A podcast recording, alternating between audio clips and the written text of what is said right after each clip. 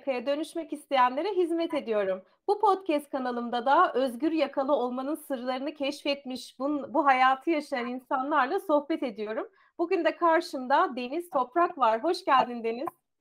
Merhaba. Nasılsın, iyi misin? İyidir, teşekkürler. Sen nasılsın? Ben de iyiyim. Efendim dinlerken aramıza geçip dilek dileyebilirsiniz. İkimizin adı da Deniz olduğu Evet, için. evet. Güzel tesadüf. E, aynen öyle. Adın da soyadın da çok güzel bu arada. Gerçekten. Teşekkürler. do- Bu iş için doğayla, özel özel aldım. Ha, aynen doğayla Aynen. iç içe. Evet. E, biraz kendinden bahseder misin? Ne okudun, neler yaptın, şimdi neler Tabii. yapıyorsun? Tabii. Ya İstanbul'da yaşıyordum ben. Kadıköylüyüm. O tarafta e, Beylerbeyi'nde büyüdüm. Sonra işte Kadıköy taraflarında ailemle yaşadım. İşte bir kolejde Şişli Terakki'de okudum. Sonra Boğaziçi'ne e, kazandım. Kimya mühendisliği okudum orada. Uzun soluklu bir okuyuştu. 6 sene e, şeyi üniversitede okumaya devam ettim. Tabii bu lise ve üniversite yıllarında çok şükür dünya koşullarının ve Türkiye koşullarının da şu an tabii çok şükür diyorum çünkü insanlar hayal etsin diye o dönemleri seyahat etmek çok daha kolaydı ve Türk biri için çok yapılabilir bir şeydi. Bizim tabii beslenmemizi ve dünyayı tanımamıza çok yardımcı oldu benim jenerasyonum, benden önceki jenerasyon. E, biz herhalde son iki jenerasyondan, son iki e, şeyden biriyiz, 91'liler. E, bu tabii bir anda dünyanın farklı yerlerini gezmemi benim için dünyayı küçülttü yani mesafeleri kısalttı. Afrika, işte Avrupa, Asya, Güney Amerika pek çok yeri gezdim. Gönüllü çalıştım ve genelde ortak yaşam alanlarında kaldım. E tabii bunlarda kalırken bir sürü farklı insanla tanıştım ve farklı iş şekillerini, yaşam şekillerini gördüm. Bir yandan bunları gözlemlerken bir yandan da tabii genel sistemin, ebeveynlerimin ve toplumun benden beklediği e, standart bir işte e, sen beyaz yaka diyorsun, özgür yaka diyorsun. Neyse herhangi bir yakalı yakalı bir yaşam şeklinin gerekliliklerini yerine getirdim. O da nedir? İşte Boğaziçi gibi bir okulda okumak, sonra da uluslararası bir şirkette yöneticilik pozisyonunda bir işe girmek. E, o işe girdiğimde ben artık bu kırılma noktasının daha da derinleştiğini ve hani üniversite yıllarında, lise yıllarında olan hani acaba ikisini bir arada yönetebilir miyim noktasında olmadığımı fark ettim. Ve tabii artık bu yolların çok keskinleşmesi ve ayrışmasından dolayı bir yeri seçmen gerekiyor. Yani iki türlü iki hayatı bir arada koparam e, kotaramıyorsun. Ben de özgür yaşam işte senin tabirine özgür yaka yakasız hayat ya da neyse o o modelde bir çözüm yolu aradım. Tabii ben mühendislik okuduğum için bunu benim böyle bir hayal peşinden koşma veya bir böyle e, heyecanın peşinden koşma benim için yeterli değil. Benim için her heyecanın ve hayalin sürdürülebilir ve feasible olması lazım. E, bu da benim tabii ki e, geçmişimde işte sürdürdüğüm eğitimin bana katkısı. Bir şekilde ayaklarımın yere basması, her planın, her hayalin yere basması lazım. Ve bu noktada da elimde olan imkanlarla en kolay, en yapılabilir ve en sürdürülebilir şekilde bu hayalime nereden başlayabilirim ve ne, nereden e, yola çıkabilirim ona karar vermem gerekiyordu ve bu yollar beni Sri Lanka'ya çıkarttı. Yani şöyle bu işte iki şeyin, iki hayatın daha da uzaklaşması birbirinden ve bir arada yürütememe noktasına gelmesinde e, bir tercih yapman gerekiyor, bir seçim yapman gerekiyor yani. Bunu erteleyebilirsin ve yıllar boyunca ya 5 yıl sonra, 10 yıl sonraki plan veya işte 20 yıl sonraki plan falan diye düşünebilirsin. Bu da bir seçim. Ya da bugünün koşullarında bugün karar verebilirsin. Tabii bu erteleme çok kolay bir şey. Yani çünkü bir yandan da diğer taraftaki hayat ve onun verdikleri senin orada kalman ve o hayata bağımlı olman için elinden geleni yapıyor. Yani şehire bağımlı daha fazla. İşte oradaki komüniteye, topluluğa bağlılık. O işin verdiği sana statünün, işte imkanların vesairenin hepsine bağlılık. E, bu boş durmuyor yani. Bu senin aleyhine yani diğer tarafın, diğer hayallerinin farklı bir yaşam şeklinin aleyhine çalışmaya devam ediyor. Dolayısıyla burada bu karar verirken bence bunun en zor kısmı arka tarafta o şehrin ve şehrin yarattıklarının ve o hayatın, o sistemin yarattıklarının çok ciddi bir PR'la, çok ciddi bir güçle e, arkasını doldurması ve senin bu hayale adım atmanda bir sürü şeyi de yani bir sürü farklı kanaldan senin e, bu kararı vermeni zorlaştırması diyeyim. Benim açımdan en zoru buydu. E bir de biz lokasyon değiştirmekten bahsediyoruz. E bir de bu lokasyon değişikliği bir Avrupa veya Türkiye'de başka bir şehir değil. Asya'da bir ada ülkesinden bahsediyoruz ve kimsenin, çoğu insanın yerini bilmediği bir yer. E bir de burada ben bilmediğim bir işi yapacağımı iddia ediyorum. Daha önce deneyimlemediğim, teknik olarak çalışmadığım üzerine veya denemediğim bir işi, hizmet sektörü işte turizm vesaire ne derseniz deyin. E, bir de bunca yıllık işte 22 küsur yıllık emek harcadığım şu an geldiğim noktada ve buraya getirdiğim her şeyi arkada bırakacağımı söylüyorum. Çünkü şimdi bunların hepsini bir araya koyduğunuzda çok da cezbedici bir hal almıyor bu. Ee, ve bunun da cezbedici bir hal almaması için elinden geleni yapıyor tabii ki o o e, o taraf sana. Dolayısıyla benim için de çok kolay olmadı ve Sri Lanka'ya gittiğimde de bütün bunların gitgelleriyle ve e, nasıl daha uzun ve sürdürülebilir ayakta kalabilirim mi düşünerekten gittim. Ama günün sonunda o seçimi yapmadan ya o seçimi sizin için kimse yapamaz. Bence bu yani. O seçimi kimse yapamaz. Zor mu, kolay mı? Bana göre zordu, bana göre kolaydı.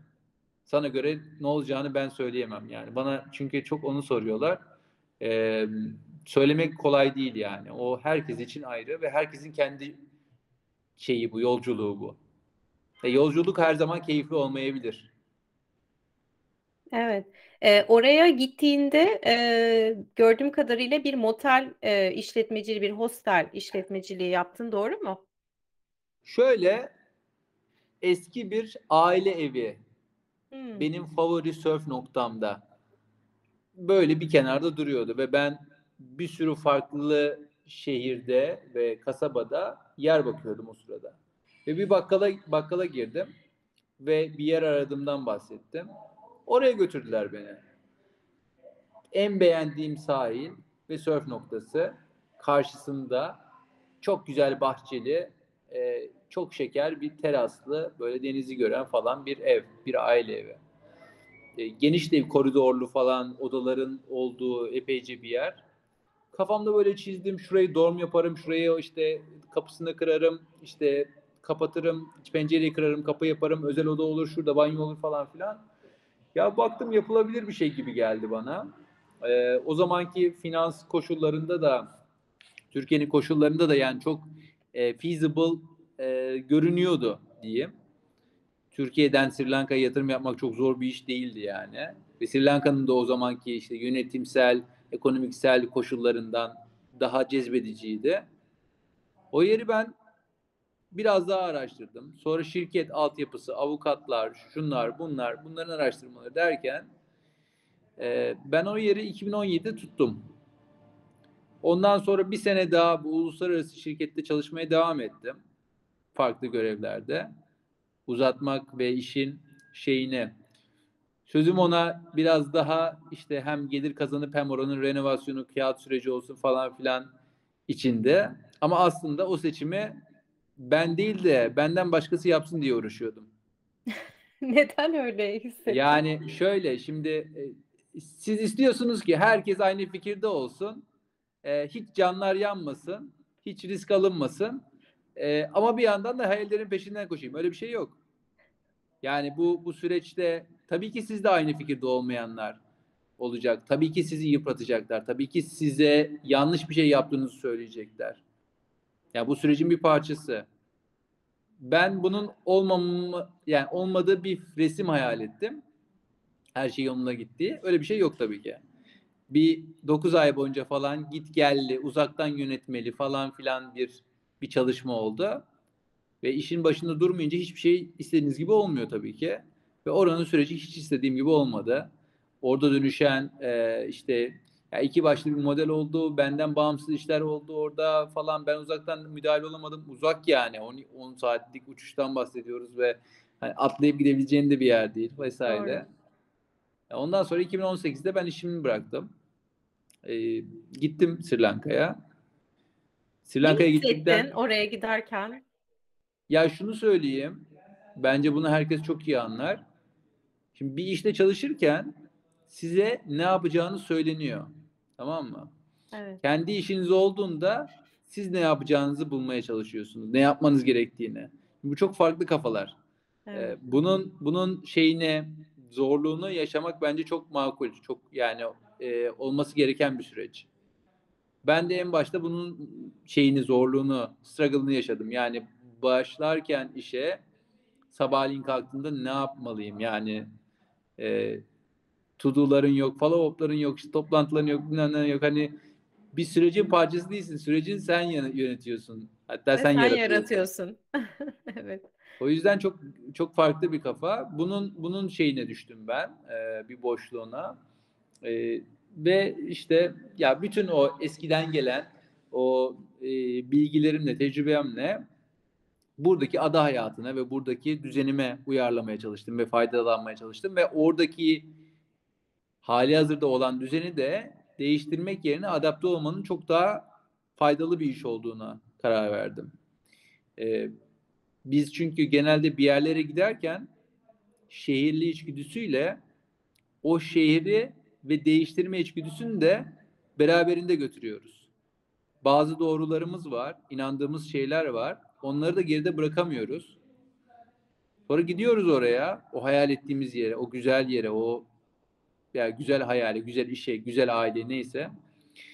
Sonra o bizim inandığımız doğruları da beraberine götürüyoruz gittiğimiz yere ve değiştirmeye çalışıyoruz.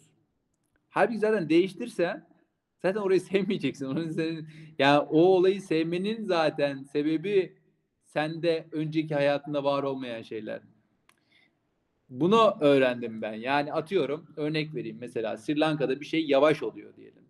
Orası ada hayatı çünkü adamlar orada 30 derecede 12 ay boyunca 30 derecede pirinç yiyerek ve kokonat içerek böyle slow bir hayat yaşıyorlar ve hayatın dinamikliği ve hızlı o kapital anlayış falan bunları görmemiş adamlar zaten yani ve böyle bir merakları da yok.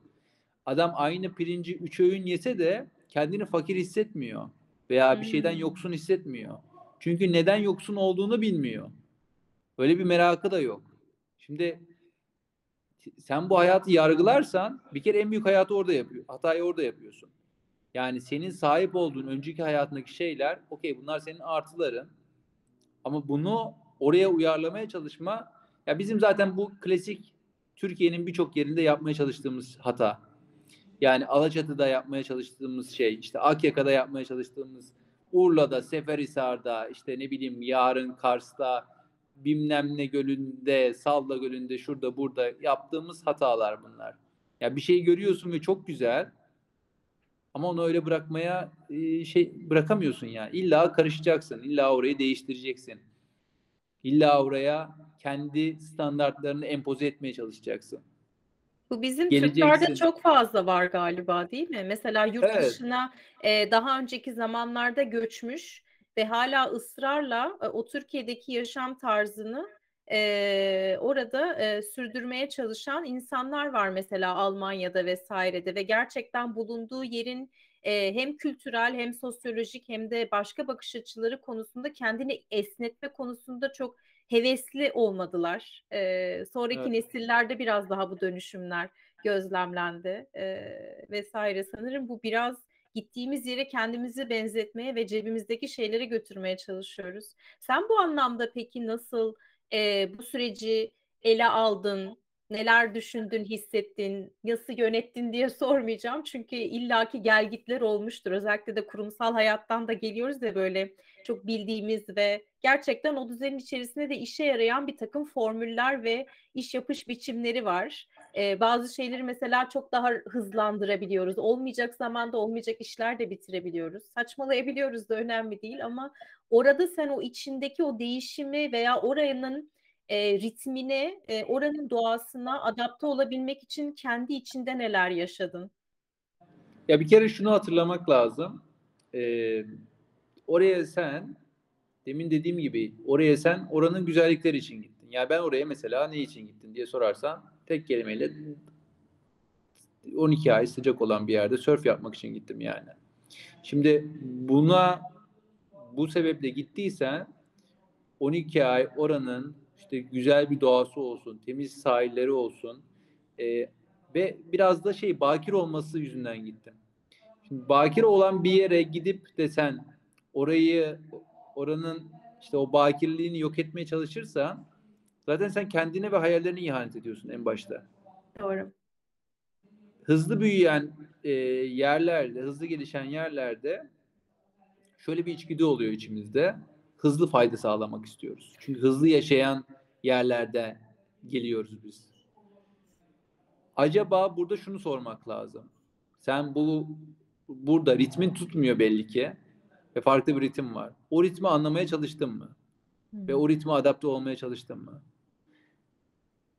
Bir daha bir adım daha ileri gideyim. O ritimle bir şeyler üretmeye, o ritme adapte olup orada kendinin en iyi versiyonunu görmeyi denedim ben.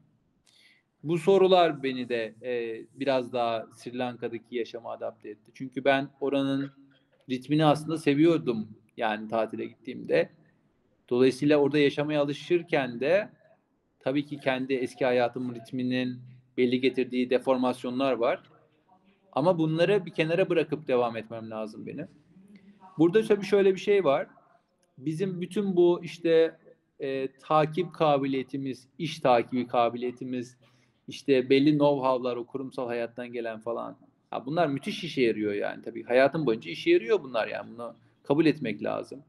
Ben şimdi bile sörfle ilgili bile bir iş yaparken veya birini işe alırken veya bir çocuk yetiştirirken o kurumsal kültürün ve disiplin yapısının ne kadar kıymetli olduğunu hala konuşuyorum yani. Farklı roller yaptığım için orada beğenmediğim ama aslında beni form olarak geliştiren şeyler çok kıymetli.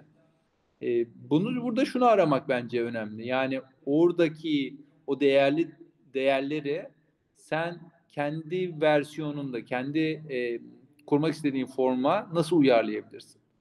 Biz de yani Sri Lanka'da onu yapmaya çalıştık esasında. Yani düzenli bir iş, düzenli bir akış tabii ki arıyoruz. Ama oranın standartında, oranın akışında. Bu bugün Sri Lanka için, dün Sri Lanka için de, bugün Ordu için. Aynı Evet. şey yani. Burası da yine temponun daha farklı olduğu bir yer burası. Tüketim temposunun, yaşam temposunun, beklenti temposunun. Ama bu kıymetli zaten yani. Burayı güzel yapan şey bu. Yani o hatayı yapmamak lazım. Güneyde yaptığımız o hatayı e, ben onu her yerde fırsat oldukça söylüyorum. Yani Türkiye'nin turistik lokasyonlarda özellikle güneyde veya İstanbul'da veya büyük şehirlerde yaptığı hatayı Türkiye'nin kalan bölgelerinde yapmamak gerekiyor. Yapmamamız gerekiyor yani. Ee, o hızlı alınan kararlar ve dönüşümler sonra bir daha geriye dönülemez oluyor çünkü. Evet. Ee, Sri Lanka'dan sonra Ordu macerası nasıl başladı? Ee, bir de neden Ordu? Ben Perşembeliyim, Orduluyum. Babam buralı. Ben burada doğmasam da, burada büyümesem de yazları hep buraya gelirdik. Hı, Ve ben burayı hiç sevmedim.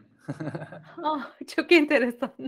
Ee, buraya babaannem köyde yaşıyor benim. Fındık bahçemiz var. Hayvanları vardı işte tavukları, inekleri. Taze her şey gelirdi. O taze gelen şeyleri de sevmezdim. Alışmışız Çocukken- marketten yoğurt Çocukken falan aynen her şeyin hijyenik olmasını, her şeyin böyle pürüzsüz, mükemmel falan olmasını çok iyi hatırlıyorum yani. Hani babaannemin mesela bile o e, hayvanlarla çalışınca bir koku olur üstünde. Kalır yani o. O bile bana çok irite edici gelirdi. Çok, bunları çok iyi hatırlıyorum. Şimdi dönüp baktığımda komik geliyor. Çünkü ben o yaşam şeklini anlatmaya ve onu hasretle e, paylaşmaya çalışıyorum. Babaannemi eskiden beğenmezken şimdi onun yaptığı şeyleri övüyorum. E, bu şöyle oldu. Yıllar boyunca ben böyle arada gidip geldim, gidip geldim. Tabii ki o şehir yaşantısı ve o oranın bana yükledikleri hiçbir zaman orduyu cazip kılmadı benim için. Bir de şöyle bir ya- olay var burada. İki jenerasyon, üç jenerasyon öncesi ve ondan daha da öncesi bu topraklarda çok yıpranmışlar. Yani denize denizde balıkçılık yapan adam denizden bıkmış. Toprakta çiftçilik yapan, bir şeyler üreten insan topraktan bıkmış. Ya bu oyun öyle bir oyun ki benim babaannem e, o kadar yoruluyor ki o gündelik hayatta ve o kadar az kazanıyor ki babama diyor ki yani genel olarak bu jenerasyon olarak söylüyorum buna. Kaç git diyor. Yani kurtar kendini diyor. Meslek edin diyor. Sonra babam da meslek ediniyor. Gidiyor şehre. Sonra o şehirdeki perakendeyle karşılaşıyor. Sonra bakıyor ulan biz bu kadar uğraşıyorduk bir domates üretmek için. Burada tak diye alıyorsun. Ne güzel iş diyor. Ve oradan domates almaya başlıyor. Ve onun keyfini sürüyor. Ama aslında o aldığı domates benim babaannemi fakirleştiriyor. Ve yıpratıyor. Ve bu yaşam şeklini bitiriyor. Şimdi böyle bir döngüden gelmişiz biz. Şimdi bizim jenerasyonsa bu çıkmazdan rahatsız. Yani bir şeyler yapmanın zamanı geldiğini düşünüyor bence. O yüzden de bizim jenerasyon biraz daha bir şeyleri sürdürebilmenin peşinde. Hatta bir şeyleri onarabilmenin fırsatlarını arıyor. Bunu nasıl yap- yapacağını bilmiyor olabilir ve veya bu arayışından özel sektörler tam tersi bu arayışından fırsat sağlıyor olabilir. Ee, keza greenwashing. Ee, ama yine de böyle bir arayış, bir böyle bir merak var. Bizim de böyle bir merakımız zaten Sri Lanka'da vardı. Şimdi yavaş bir yaşam. Surf yapıyoruz. Doğayla iç içeyiz. Yani fiziksel olarak doğada zaman geçiriyorsun. Yani çıplak ayaklısın falan. Bunlar şimdi senin mentaliteni ve düşünce şeklini değiştiriyor. Ve bir şeylere sahip çıkma hissi uyandırıyor. Bu tamamen doğal olan bir şey. Yani bu bir çocuğu zorla böyle diyorum insanlar kızıyor. Yani e, zorla çöp toplatmak gibi bir şey değil. Ben bunun toplatmanın kötü olduğunu söylemiyorum. Ama kalıcı bir iz bırakmıyorsun. Yani ondan sonra aktivite bitiyor, devam ediyor hayatına. Şimdi doğada hakikaten zaman geçirecek bir yaşam şekli yarattığında adam zaten zaman geçirdiği yerleri koruma içgüdüsüyle büyüyor. Böyle bir fark var.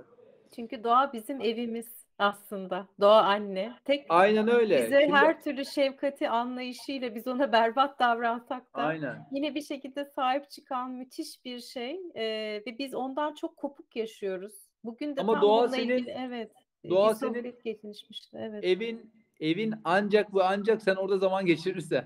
Heh, şimdi oraya geleceğim. Yani, Yani- biz evimizin ne olduğunu unuttuk e, aslında. Evet. E, o orası çok kıymetli. O yüzden de zaten nasıl kıymetini bileceğimizi de çok belki o bilinç de ondan dolayı gelişmiyor. Kopukluk e, noktasında. Çok güzel bir şey söyledin. Mesela çıplak ayaklıyım dedim. Ben hayatımda çıplak ayakla hani şuradaki özgürlük parkında ben Göztepe'de oturuyorum. Arada bir işte dur bir toprağa basayım da elektriğimi alsın ama mesela senin yaşadığın gibi ben onu yaşayamıyorum e, şehir Evet. hayatında. Çünkü hayatım ona uygun değil. Çünkü niye ayakkabı giymek zorundayım? En kötü ihtimal terlik giyiyorum vesaire ama sen orada onu yüzde yüz hissettiğin zaman onun farkındalığı e, ve bilinci daha farklı bir şekilde oluşuyor.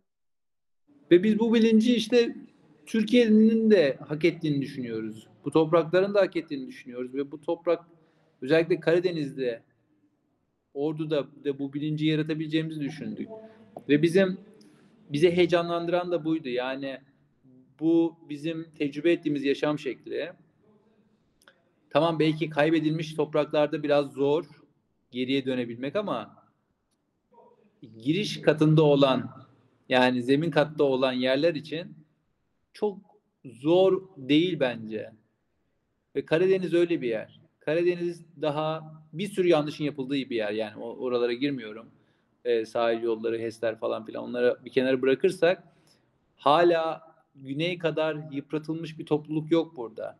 Turizm daha hala buraya çok gelmedi. Yani e, bölgesel yerlerde var işte atıyorum Rize, Ar- işte Artvin tarafları veya Trabzon tarafı vesaire. Ama bütün Karadeniz'de daha hala çok kurtarılacak yer var. Ve ben bunun şeyle yapılabileceğini düşünüyorum. Yani e, surfle yapılabileceğini düşünüyorum. E, biz de bu merakla geldik. Yani burada hem toprakla olan bağımızı ve kendi ürettiğimiz şeye sahip çıkabilme, e, kendi ürettiğimiz işte ürüne sahip çıkabilme ve bu yaşam şeklini e, anlatabilme kafası e, hem de sörfle, doğayla, denizle iç içe olan bir yeni nesil yetiştirme. Ya bu merak bizi Ordu'ya getirdi. Sri Lanka'dan Ordu'ya getirdi 2020 yılında. Evet. Ee, aslında hikaye bu. Ve e, 2020 yılında e, biz tam bir yeni bir destinasyon arıyorduk bu arada. E, ve pandemiden önce yeni destinasyon için yani farklı bir ülke veya Sri Lanka'da başka bir yer açma vesaire düşüncemiz vardı. Ve ben bir önceki yazda Ordu'ya gelmiştim. Ordu'ya geldiğimde bir sürü şeye farklı bakmaya başladım o zaman. Yani bütün o irite edici gelen veya benim anlamadığım işler benim için wow falan filan durumundaydı. Yani işte insanların geri dönüşüm, ileri dönüşüm diye böyle anlatıp durdukları şeyler zaten burada köyde herkesin yaşam şekli tamam mı? yani e, o yüzden yani sürdürülebilir yaşam falan filan dediğimiz şey next level yani yukarıda yaylada zaten. Yani Evet. şey öğrenmek istiyorsan e, ileride bir hikaye yaratmana gerek yok. Önce geçmişteki hikayeyi öğren. Ondan sonra onu nasıl ilerleteceğini düşün. Yani e, sıfırdan bir science fiction şeyi yaratmaya gerek yok sürdürülebilir hikayesi. Zaten 50-60 yıl önce her şey sürdürülebilirdi. Her şey onarıcıydı. Belki 60-70 yıl önce. Yani insanlar zaten çöp atmıyorlardı. Çünkü çöp arabası gelmiyordu. E, zaten organik her şey toprağa dönüyordu. Organik olmayan çok az şey kullanılıyordu zaten plastik vesaire falan.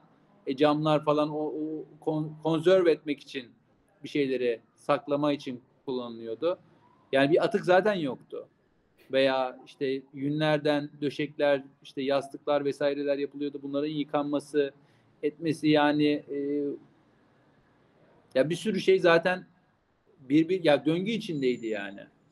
Biz bu yaşam şeklinden uzaklaştığımız zaman zaten bir şeyler ters gitmeye başladı. O yüzden bizce de yeni bir hikaye yazılacaksa bu hikaye önce köklere sorularak yazılmalı. Evet.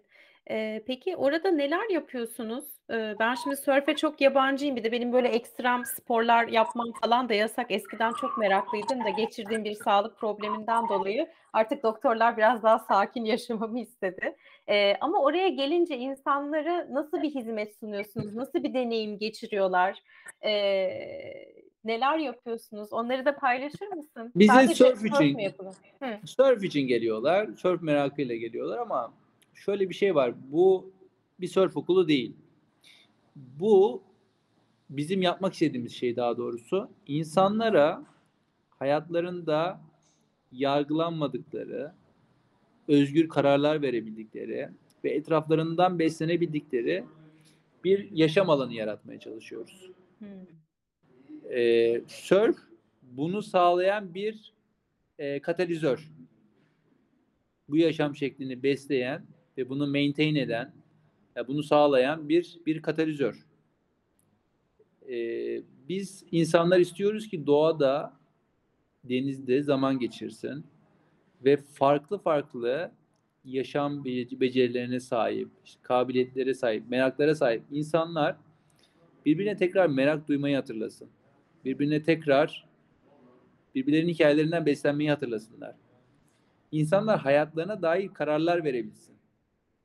Biz bunu Sri Lanka'da gördük. Yani tabii ki Batı'da bu iş daha kolay. Yani oradan gelen insanlar ve orada bizim Sri Lanka'da kurduğumuz topluluk daha çok Batılıların geldi. İşte belli ülkelerden insanların geldiği bir topluluk. E haliyle biz tabii onlarla bu yaşam şeklini çok gözlemledik ve çok heyecanlandık. Ben niye bu Türkiye'de olmasın diye soruyorum. Yani niye burada yetişen insanlar, çocuklar, gençler niye birbirinden veya etrafından ya bu, bunlardan merak duymayı ne zaman unuttuk yani? yani? Bir insandan merakı aldığınızda, heyecanı aldığınızda bence geriye hiçbir şey kalmıyor. Yaratıcılık Ondan sonra- ölüyor. Üretkenlik ölüyor. Hayal kurmayı unutalım ondan Evet. sonra. Aynen öyle. Ya bir hayal kurmak için içinde bir merak olması lazım, bir heyecan olması lazım. Bunları bitirdiğinde zaten hayal kurmayan bir topluluk yaratıyorsun. yani. Evet. Güzel, harika. Ee, peki e, bundan sonrasında neler hayal ediyorsun? Onu sorayım. Şöyle yani tabii burada e, bizim için surf çok kıymetli ve çok çok çok önemli bir yeri olduğunu düşünüyorum ben surf. Surf'ün çok abartıyormuş gibi gelebilir kulağa. Ama surf'ün yeri ne biliyor musun burada? Şimdi Karadeniz'le Karadenizli arasında bir iletişim kopukluğu olmuş. Burada insanlar denize sırtını dönmüşler. Bunun birçok sebebi var. Saatlerce konuşabiliriz bunu. İşte bunun sebebi balıkçılık, Karadeniz'in bir iş merkezine dönüşmesi onlar için. Yani sen nasıl ofise gitmiyorsan hafta sonları e, bu insanlar da eğlenmek için denize gitmeyi bırakmışlar. E, deniz insanların sevdiklerini, akrabalarını kaybettikleri bir yere dönüşmüş. E, dalgalar hep tehlike arz etmiş. Hiç bu denizin formunu anlamaya çok fazla çalışmamışız. Daha doğrusu anlamaya çalışmışız. Onu yanlış söylemeyeyim. Gayet iyi e, anlamaya çalışmışız binlerce yıldır. Ama özellikle son 1-2 jenerasyondur bu anlama ve bilgi dağarcığını kaybetmişiz. Ve çok çok ciddi bir e, iletişim kopukluğu oluşmuş. Deniz bir tehlikeye dönüşmüş durumda. Karadeniz. Şimdi deniz eğer senin için tehlikeli bir yer olursa ona bakıp orada zaman geçirmeyi düşünmezsen o denizden ve o plajlardan kopmaya devam edersin. Ve gün gelir Karadeniz ne Karadenizli için ne de kalan hiçbir insan için bir önemi kalmaz. Bir yerin bir önemi kalmayınca oranın başına ne geldiğinin de bir umursamazsın. Böyle bir döngü bu. Tamam mı?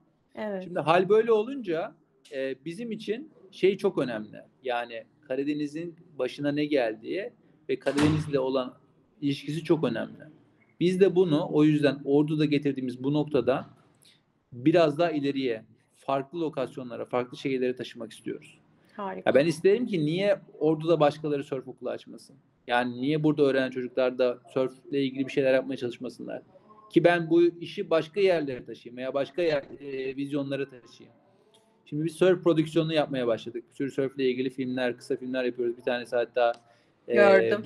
Şimdi Danimarka'dan ödül aldık. E, çok mutluyuz. E, Süper, daha tebrik daha ediyorum. güzel prodüksiyonlar geliyor. Lokal versiyonu geliyor onun 3 bölümlük bir dizi. Karadeniz'de surfle ilgili Dalga diye.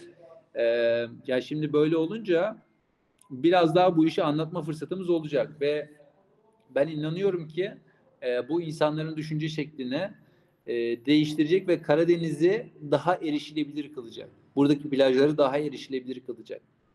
Yani gençler sahillerde ve plajlarda ve işte denizde zaman geçirmeye alışacaklar. Buranın formlarıyla. Yani burası düz bir deniz değil. Burası dalgalı bir deniz. Okey o zaman onu anlamaya çalışalım. Ondan keyif almaya çalışalım.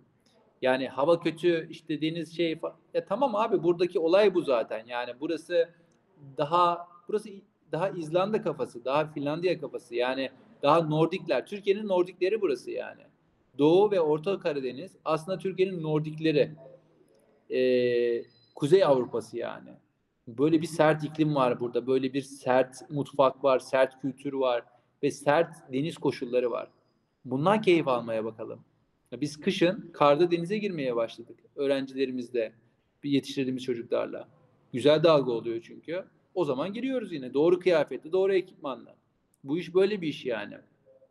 Dağlarda nasıl yaşamayı öğrendiysek e, burada da yaşamayı öğrenmeliyiz. Ama tüketmeden. Yani e, Uludağ'da, işte Akyaka'da yapılan yanlışlar ya tekrar etmeden. O yüzden de bir parantez daha açayım.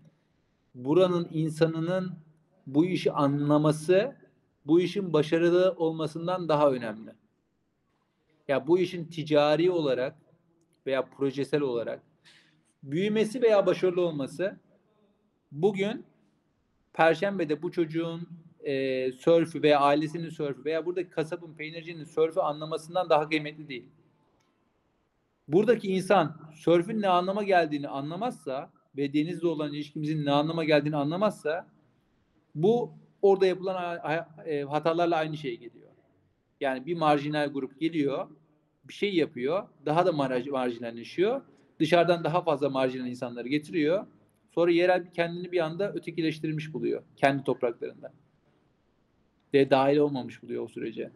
O yüzden Perşembeli'nin sörf yapması, buradaki çocukların sörf yapması, buradaki insanların bunun ne kadar kıymetli olduğunu öğrenmesi ve her gittiğimiz yeni lokasyonda bu işin ticari olarak başarılı olmasından çok daha önemli. Evet. Eee, çok kıymetli bir şey söyledin. Eee, aslında bulunduğun yeri, eee, o kendi tırnak içindeki şımarıklaştırılmış eee, şeylerle insanların da kendini öteki veya eee, o ortamda sakil hissetmemesi çok kıymetli. Peki sen oraya gittikten sonra eee, mutlaka oradaki eee, yerel yaşayan insanların da dikkatini çekmiştir. Eee, orayla ilişkiler nasıl gelişti? İlk etapta neler oldu? Şu anda nasılsınız?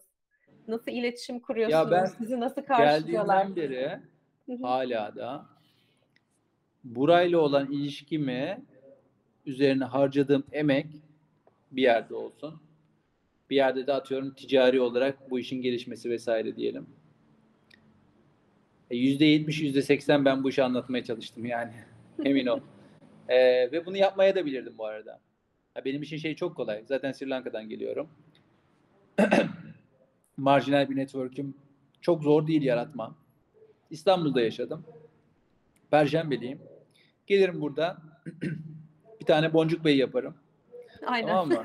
Ee, cıpsta cıpsta müzikler, e, DJ'ler, şunlar bunlar, yüz boyamaları, e, festivaller falan filan.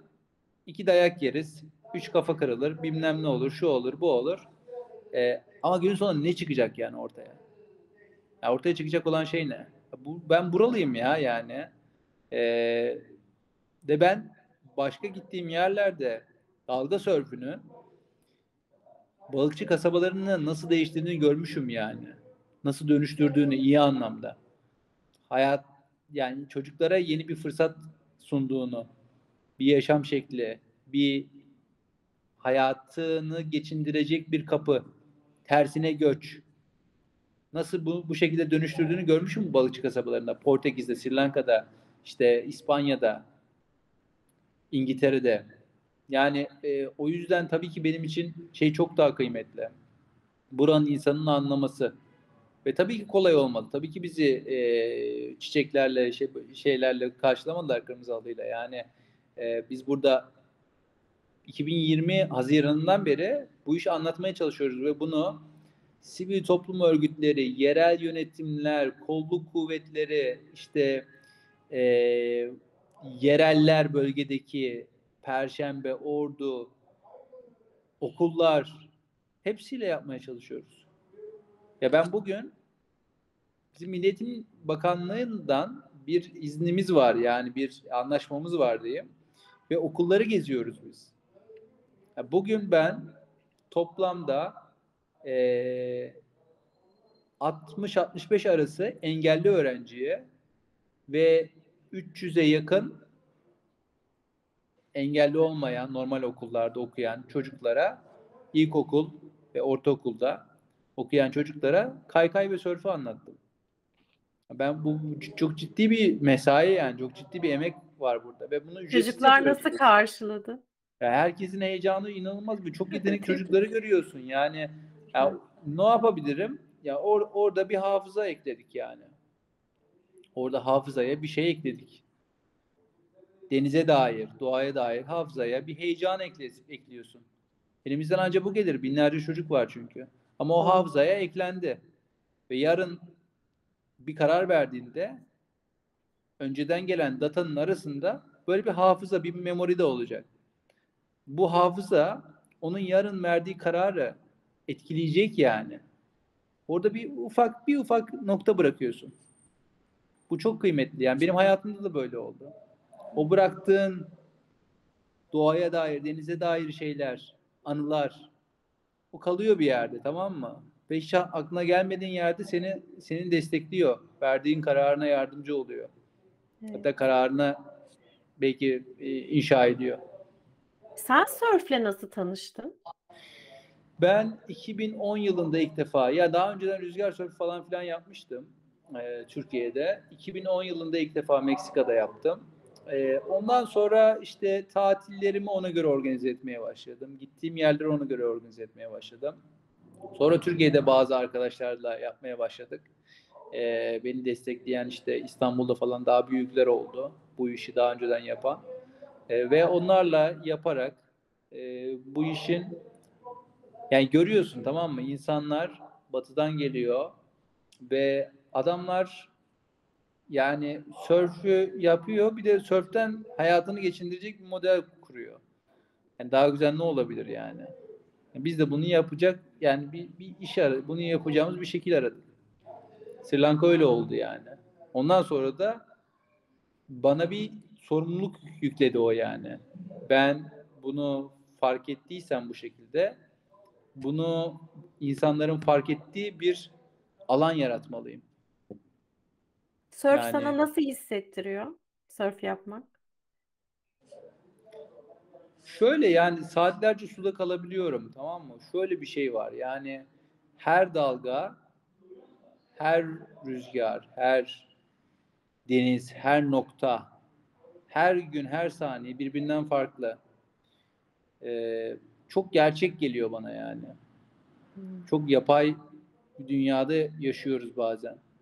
Yapaylaştırıyoruz yani günlerimizi, dertlerimizi. Orada çok gerçek her şey. Dalga da gerçek. Oradaki akıntı da gerçek.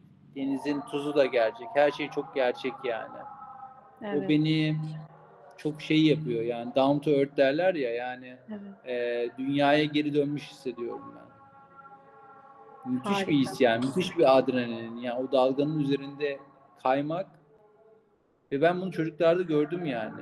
O motor becerisini nasıl geliştirdiğini, o adrenalin, o G kuvvetini hissetmenin çocuklarda nasıl bir e, alan açtığını gördüm. Çok kıymetli bu. Ya hayat işte boyunca unutamayacağın bir şey veriyor. evet. Evet. Hayat gibi aslında yani e, halbuki iş hayatında biz her şeyi kontrol etmeye, çerçevelemeye, e, işte o süreçleri tasarlamaya ve o, o sürprizlerden kaçınmaya çalışıyoruz. E, evet. Ve sonrasında da e, mutsuz oluyoruz içinde ve neden mutsuz olduğumuzu bilmiyoruz. Çünkü hayat gibi değil aslında. evet. Evet. Peki, e, bütün konuklarıma e, hep bu soruyla kapatıyorum. Sana da soracağım. E, özgür yakalı terimini duydun. Senin için özgür yakalı ne demek? Şöyle anlatayım. Benim genel tecrübemden yani bu dönüşüm sürecinde bir hayal düşün. Her şeyi kontrol edebildiğin. Tamam mı? Her istediğini yerine getirdiğin. Ve tabii ki daha fazlasını istiyorsun. Daha fazla şey değiştirmek istiyorsun falan. Bu kontrol süreci çok güzel geliyor. Her şeyi istediğin gibi yapıyorsun. Oradan oraya uçuyorsun vesaire. Sonra bir nokta geliyor. Ya bir şeyleri kontrol edemesem acaba diyorsun. Bir şeyler yolunda gitmeseydi diyorsun. Sonra acaba birçok şey ya da her şey kontrol dışı olsa derken kendini aslında o gün olduğun yerde buluyorsun. Ee, Bence özgür yaka, yeşil yaka, mavi yaka, ters yaka, düz yaka fark etmez. Bence herkes aslında özgür. Herkes özgür. Her an özgürüz. Seçimler her, herkesin ortada. Ne yapmak istediğin sana kalmış yani. Evet. Çok teşekkür ederim Deniz. Çok memnun oldum seninle tanıştığıma. Ben de. Ben de ee, soru bile çok fazla sormama gerek kalmadı. O kadar güzel anlattın ki e, süreçleri. Özellikle şey tarafında çok etkilendim. E, olaylar ve bağlamlar arasındaki ilişkiyi kurma biçimin ve bunu ifade etmedeki gücün çok etkili ben inanıyorum ki sadece Karadeniz değil belki başka bir sürü bir sürü yerlerde bu e, pek çok insanın hayatında tekrar doğayla bağlanmamıza, kendi doğamızla bağlanmamıza çok büyük bir ışık tutacak. Surf bunun bir aracı e, ama aracın da ötesinde insanların e, bunun bir parçası olmasını hatırlatma konusunda çok güzel işler yapacağını ben yürekten inanıyorum. E, yolun ve yolculuğunda bu anlamda hep açık olsun. E, aydınlık ve ışık dolu olsun inşallah. Teşekkürler. Çok teşekkürler davet ettiğin için. Ben teşekkür ederim. Evet, önümüzdeki hafta görüşmek üzere. Hello Deniz'den kucak dolusu sevgiler.